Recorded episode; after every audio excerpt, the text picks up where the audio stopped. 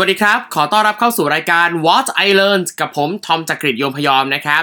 วันนี้นะครับก็เป็นอีกวันหนึ่งครับที่เหมือนเดิมเลยครับ ก็คือเมื่อถึงกลางคืนจบวันเนี่ยนะครับ ผมก็จะมาเล่าสู่กันฟังครับว่า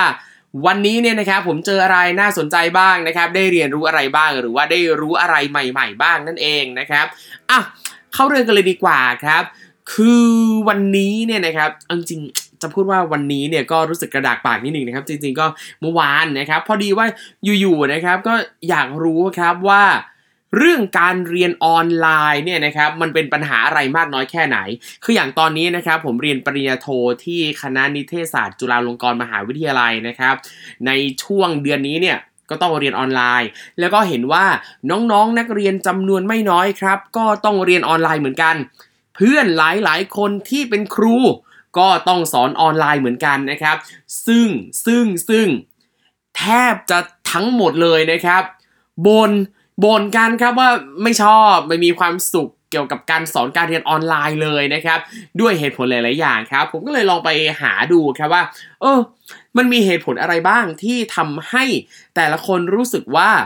ไม่ชอบการเรียนออนไลน์เลย อย่างผมเองเนี่ยนะครับ อย่างนี้ที่ผมไม่ชอบการเรียนออนไลน์เนี่ยนะครับ ก็เพราะว่า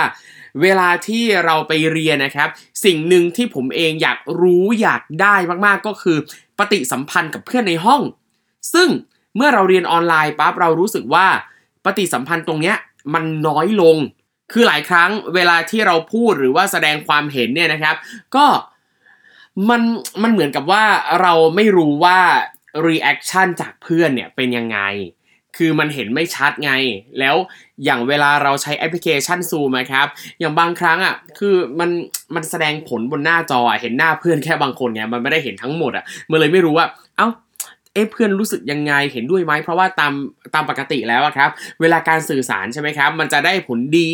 มากขึ้น ถ้าเราเห็นผู้ฟังด้วย เราเห็นว่าเฮ้ยเขาแสดงสีหน้าเห็นด้วยไม่เห็นด้วยสงสัยไม่สงสัยเข้าใจแจ่มแจ้งหรืออะไรยังไง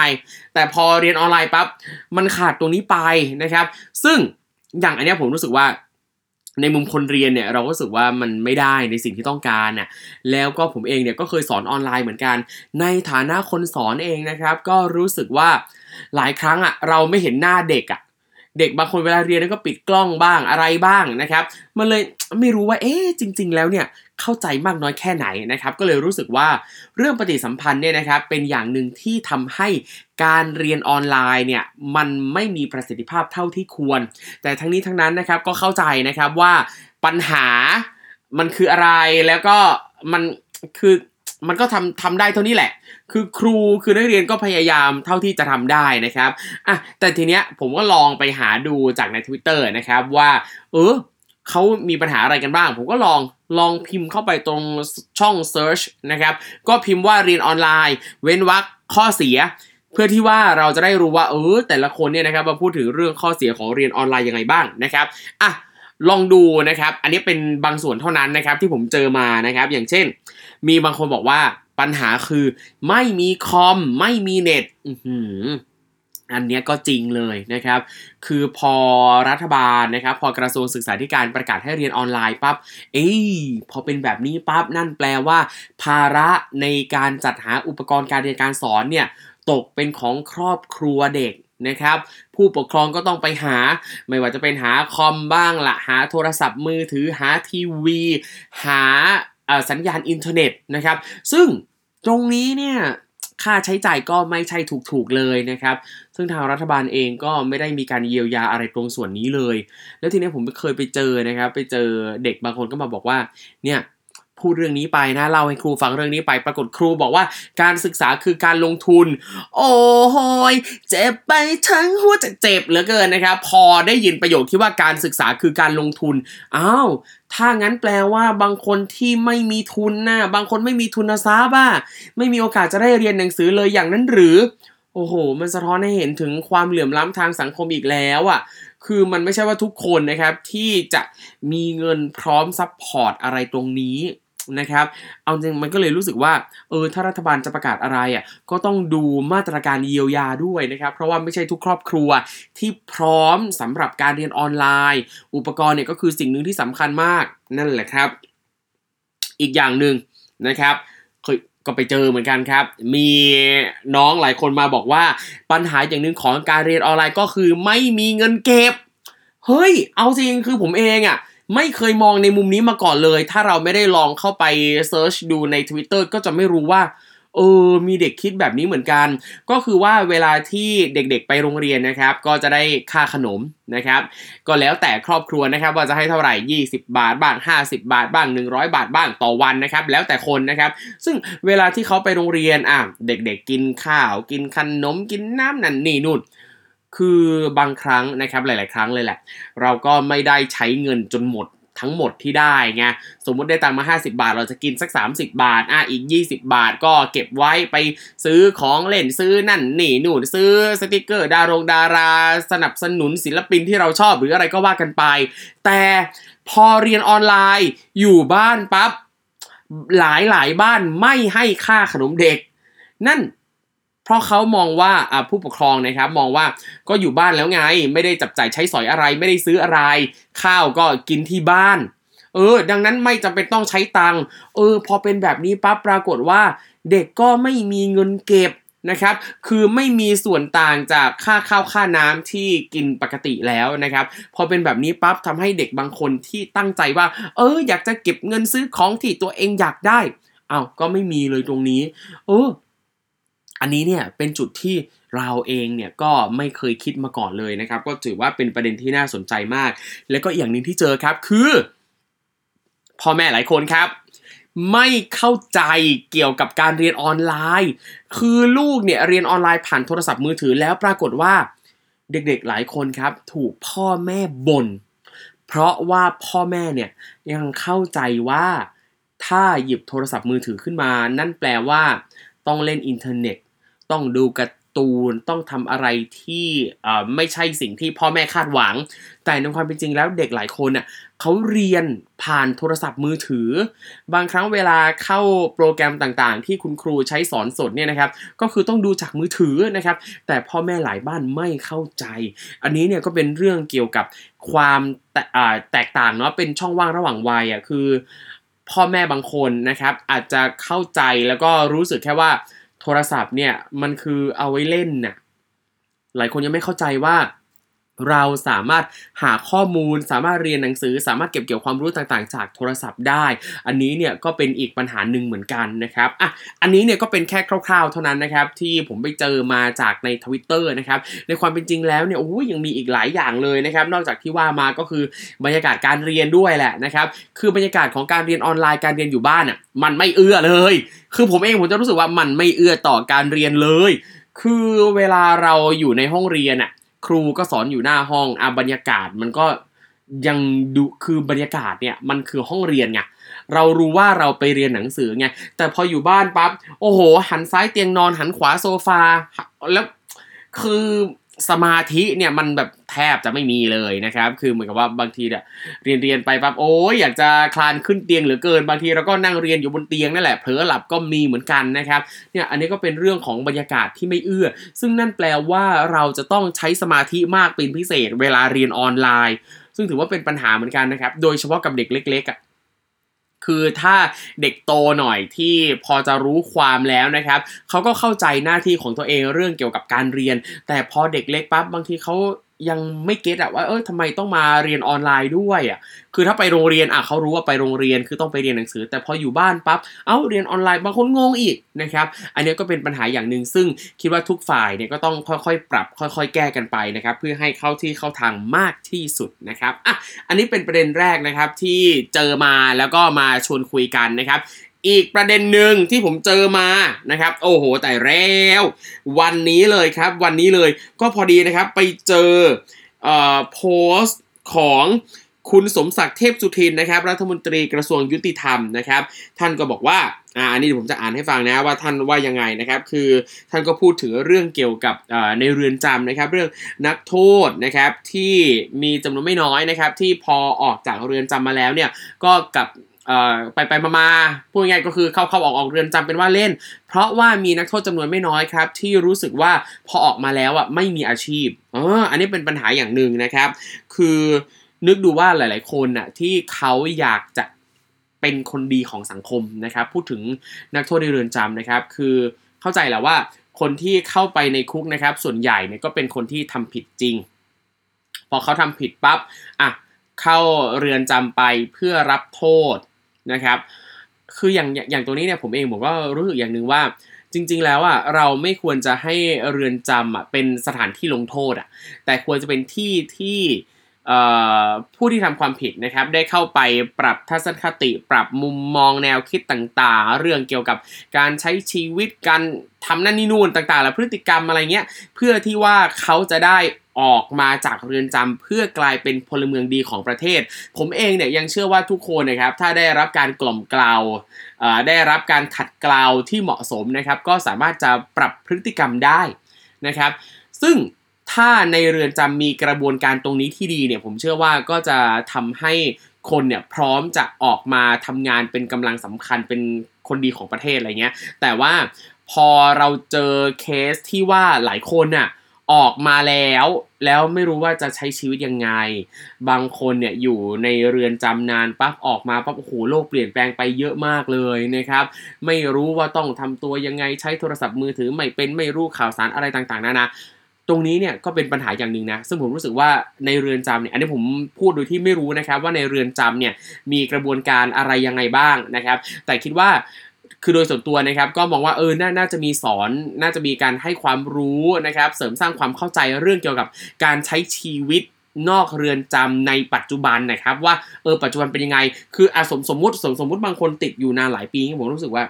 เออจังหวะที่เขาใกล้จะต้องออกมาแล้วว่าสมมุตินะว่าเป็นอันหนึ่งเดือนก่อนออกจากเรือนจำเนี้ยควรจะมีอบรมการใช้ชีวิตแบบปัจจุบันหน่อยว่าเออคนปัจจุบันเขาใช้ยังไง โทรศัพท์มันมีรุ่นไหนยังไงบ้างอะไลน์คืออะไร Facebook Twitter Instagram คืออะไรยังไงบ้าง เออ อันนี้ควรจะบอกกันหน่อยหรือว่าโลกเปลี่ยนแปลงไปยังไงอาชงอาชีพต่างๆเนี่ยเออมันมีอาชีพอะไรยังไงน่าสนใจบ้าง ซึ่งอย่างท่านรัฐมนตรีเองนะครับ ท่านก็บอกว่า อ่านผมอ่านให้ฟังนะเขาบอกว่า ผมพยายามส่งเสริมวิชาชีพให้ผู้ต้องขัง คนกลุ่มนี้จะได้มีโอกาสมีที่ยืนในสังคม เราต้องลดสถิติผู้กระทำผิดซ้ำให้ได้ เราผลักดันกันเต็มที่ทั้งการเรียนการสอนการเลี้ยงสัตว์ที่ไปทำอาชีพได้ รวมถึงการฝึกเพาะปลูก เช่น การปลูกทุเรียนที่คนส่วนใหญ่ปลูกแล้วตาย เรามีเรือนจำหลายจังหวัด มีพื้นที่ต้องใช้ให้เกิดประโยชน์ หากปลูกแล้วมีผลผลิตแสดงว่าปลูกได้ ชาวบ้านก็จะได้ปลูกตามเป็นการนำร่อง จากนี้ต้องฝากราชทันเพิ่มหลักสูตรวิชาดูหมอ เพราะมีต้นทุนที่ต่ำมาก เมื่อก่อนผมคิดว่าขายหมูปิ้งลงทุนน้อยสุดแล้ว แต่หมอดูมีไพ่แค่2สองสำรับ ลงทุนประมาณ 500 บาทก็เป็นอาชีพได้แล้ว จึงอยากให้กรมราชทัณฑ์ไปเพิ่มเติมตรงนี้ หักให้ผู้ต้องขังนั่งสมาธิและอ่านหนังสือโหราศาสตร์ขณะที่การขายของผลิตภัณฑ์ต่างๆ ต้องเป็นมาตรฐานและพยายามยกระดับให้เป็นแบรนด์เนม เพื่อเพิ่มมูลค่าสินค้าให้สูงขึ้น นี่นายสมศักดิ์กล่าวนะครับ อะ โอ้โหก็มีหลายประเด็นมากเลยนะครับ อย่างแรกที่ผมเห็นด้วยมากๆ ก็คือเรื่องการสร้างอาชีพนะครับ อย่างที่ได้บอกไปว่าหลายคนออกมาแล้วไม่รู้ว่าจะประกอบอาชีพอะไร ก็เลยกลับเข้าไปในเรือนจำอีกหาทางกลับเข้าไปอีก ด้วยเหตุผลว่าอย่างน้อยการอยู่ในเรือนจำก็มีข้าวกิน นะซึ่งอย่างตัวนี้ครับเรื่องอาชีพเป็นสิ่งที่สำคัญนะบางคนพยายามจะสร้างอาชีพ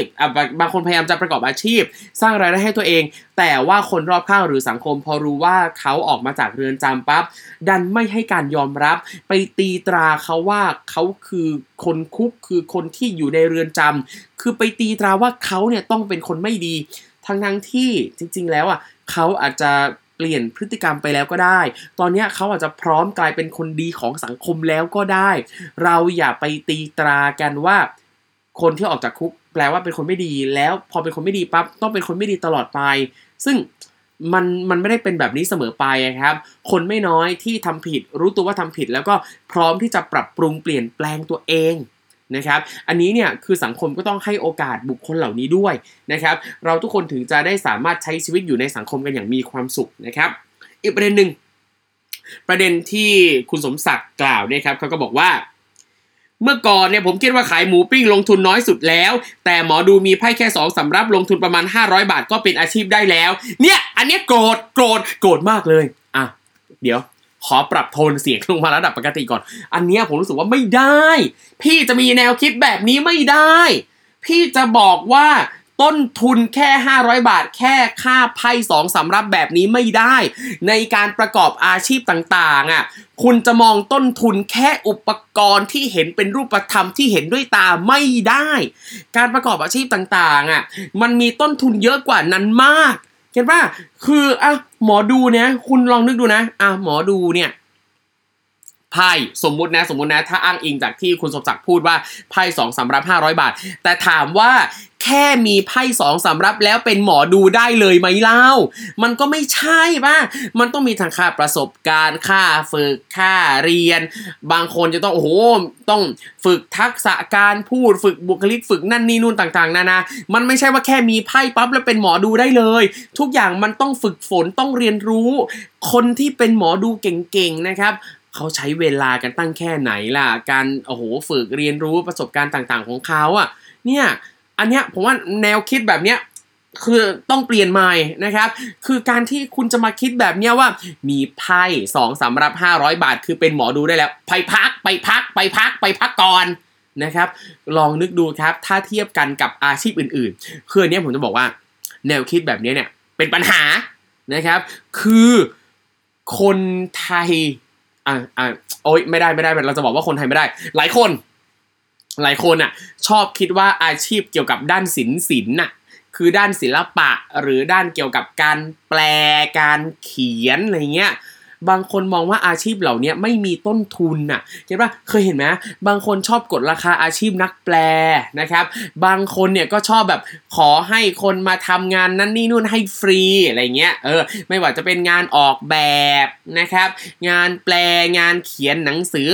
คือบางคนเนี่ยจะชอบคิดว่าอาชีพเหล่านี้ไม่มีต้นทุนไง เพราะว่าแปลหนังสือมันใช้อุปกรณ์อะไรอะไม่มีอุปกรณ์อะไรเลยอะเออ เห็นปะคืออะมีสมมติสมมติแปลภาษาอังกฤษ มีข้อความภาษาอังกฤษมาให้ เอ้าคุณรู้อยู่แล้วไง คุณรู้อยู่แล้วว่าคำนี้แปลว่าอะไรคุณก็แค่แปลออกมา มันไม่ได้ใช้อุปกรณ์อะไรไม่ต้องใช้ต้นทุนอะไรเลย เนี่ย บางคนคิดแบบเนี้ยอันนี้ไม่ได้ คือคุณต้องคิดด้วยว่าก่อนที่เขาจะมีทักษะด้านการแปล เขาต้องเรียนมามากน้อยแค่ไหนบางคนเรียนมาทั้งชีวิต นะครับ เรียนเขาเรียนเรียนเรียนเรียนเรียนไม่ใช่แค่เรียนอีกฝึกประสบการณ์ฝึกแปลนั่นนี่นู่นเยอะมากนะครับ มันคือสิ่งที่เขาสั่งสมมาทั้งชีวิตนะนะครับ แล้วคุณจะไปมองว่าการประกอบอาชีพเหล่านี้เนี่ยไม่มีต้นทุนไม่มีมูลค่าไม่ได้นะครับ คุณต้องให้เกียรติทุกอาชีพนะครับ คือไอยกตัวอย่างเนี้ยไออีกนะยกตัวอย่างอีก อย่างอาชีพเอ่อพ่อค้าแม่ค้าที่ขายอาหารอะ ทำอาหารทำอาหาร บางคนก็มองว่าเนี่ยเนี่ยถ้าคิดแบบเดียวกับท่านรัฐมนตรีเนี่ยครับก็คือว่าเฮ้ยทำอาหารน่ะมีแค่พวกวัตถุดิบอุปกรณ์แบบอ่าคือพวกวัตถุดิบแล้วหมูผักอะไรต่างๆ พวกนี้กับอุปกรณ์แบบพวกกระทะตะหลิวเตาแก๊สแค่นี้ ซึ่งจริงแล้วมันไม่ใช่ไงเขาไม่ได้มีต้นทุนแค่นี้ไงโอ้โห ค่าประสบการณ์อีกนะครับใช่ไหมนึกดูครับ วัตถุดิบแบบเดียวกัน อุปกรณ์แบบเดียวกัน มันก็ไม่ใช่ว่าทุกคนจะสามารถทำอาหารออกมาได้อร่อยเหมือนกัน มันไม่ใช่เลย นั่นแปลว่าประสบการณ์คือสิ่งที่สำคัญมาก ต้นทุนที่สูงมากของแต่ละอาชีพเอาจริงโดยส่วนตัวนะผมยังรู้สึกว่าบางครั้งเนี่ยไอ้ค่าประสบการณ์นั่นแหละสูงกว่าค่าสูงกว่าค่าอุปกรณ์อีก เราจะมองแค่ว่า อุปกรณ์ มีอุปกรณ์ปั๊บประกอบอาชีพได้เลย อันนี้ไม่ใช่นะครับ ไม่ใช่นะครับ เราต้องปรับ mindset ใหม่ด้วยนะ พอพูดถึงประเด็นนี้ปั๊บอยากฝากถึงทุกคนเลยนะครับว่าใครที่ออยากจะใช้งานนะ หรือแบบบางทีแบบคือเวลาเวลาไปจ้างงานใครยกตัวอย่างเช่นสมมติงาน graphic designer เออสมมติงาน graphic designer อย่างผมเองเนี่ยผมไม่มีทักษะด้านนี้ผมทำไม่เป็นเลยนะครับ คือเวลาเราไปจ้างใครทำอะโอ้โห เราก็แบบ บอกเขาเลยนะว่าให้ทำอะไรยังไงบ้าง แล้วก็แนะนำนะครับ อย่าไปบอกคนอื่นว่า โอ้ยช่วยหน่อย เออ แค่นี้เอง โอ้ยอย่าคิดแพงทำแค่นี้เองนะบางคนนะคือคืออย่างอย่างอย่างที่บอกไปว่างานเหล่านี้ ค่าประสบการณ์เนี่ยอื้อหือเยอะมากนะครับ ทั้งคืออุปกรณ์นะค่าคอมค่านันคิดค่านู่นนู่นมันก็ไม่ได้จะถูกนะก็แพงนะประสบการณ์อีกอย่างที่บอกนะครับ แล้วเห็นบางคนเนี่ยก็ไปบอกว่า อย่าคิดแพงแค่นี้เองเนี่ยอะถ้าแค่นี้เองนะไปทำเองจ้าไม่ต้องมาจ้างจ้านะครับเก็ตปะ ตราบใดที่คุณไม่มีปัญญาทำเอง คุณก็ต้องให้เกียรติคุณให้เกียรติสิให้เกียรติอะไรคุณต้องให้เกียรติทักษะวิชาชีพของคนอื่นนะครับ เราอย่ามาว่าโอ้ยแค่นี้เองงานง่ายๆอ้าวแต่งานง่ายทำเองจ้านะครับ นั่นแหละนะครับ ก็ฝากถึงทุกคนไว้แล้วกันนะครับอะวันนี้ก็กรุบกรุบกรุบกริบกรุบกริบกรุบกรุบกรุบกรุบนะครับอ่าก็คุยกันไปสองเรื่องเนาะเรื่องเรียนออนไลน์ แล้วก็เรื่องเกี่ยวกับต้นทุนในการประกอบอาชีพต่างๆนะครับอ่านี่ก็เป็นสิ่งที่ผมได้ จอเจอเรียนรู้แล้วก็อยากจะแลกเปลี่ยนกันในวันนี้นะครับอะก็ขอบคุณทุกคนที่ติดตามนะครับ ถ้าถูกใจก็ฝากแชร์กันได้นะครับ ติดตามได้ทุกช่องทางนะครับ ไม่ว่าจะเป็น Spotify นะครับ หรือว่าใน YouTube นะครับ Apple Podcast Google Podcast ไม่แน่ใจว่ามีหรือยังนะฮะน่าน่าจะมีแล้วแหละนะครับ ก็คือจริงๆทุกตอนเนี่ยก็สามารถมาฟังย้อนหลังกันได้เต็มที่นะครับ ใครเห็นด้วยไม่เห็นด้วยตรงไหนยังไง ก็สามารถแลกเปลี่ยนความเห็นกันได้นะครับ วันนี้ขอลากันไปก่อนนะครับ แล้วเจอกันใหม่ สวัสดีครับ